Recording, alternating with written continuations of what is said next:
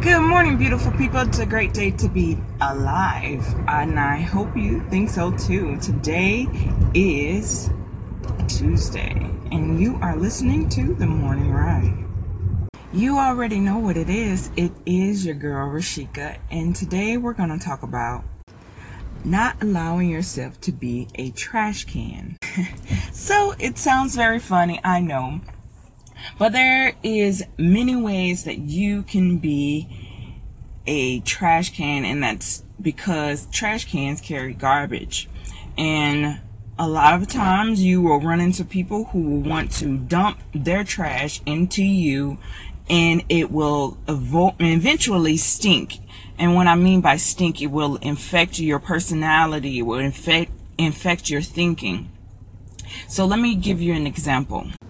So a person that's drop, dropping their garbage off into you, it doesn't happen overnight. It's a subtle thing. It's a gradual thing because you just like with a regular trash can within your home, it doesn't fill up automatically. It gradually fills up, fills up, fills up, and before, and if you keep it in there too long, it starts to smell bad.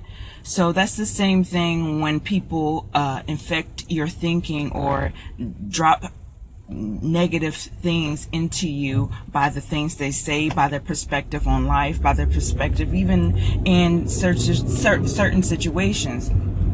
You you have to stand up for yourself you have to get to a point where you say, I no longer will take this negative energy or this negative thinking, and I'm not going to allow it to infect me or my life.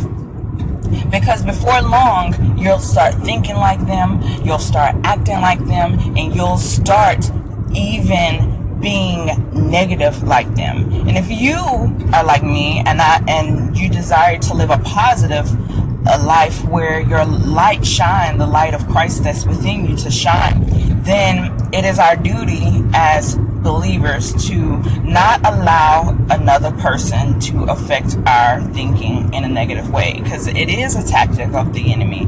How can I get this person to a place where no longer are they separate from everyone else around them? And this especially can happen on your jobs. Now, you can make friends on your job, but you got to be careful who you surround yourself with and what they're saying and whether or not it is beneficial in a positive way. If a person is always talking negative about another individual, or if a person is always talking negative about the circumstances or the environment of their job, that person themselves are just have a negative perspective on life. So you have to be cautious you have to be cautious because before long, that'll be you. So I hope that this has encouraged someone to be more vigilant of those who are speaking to them and speaking into them so that you won't become a trash can for other people's garbage.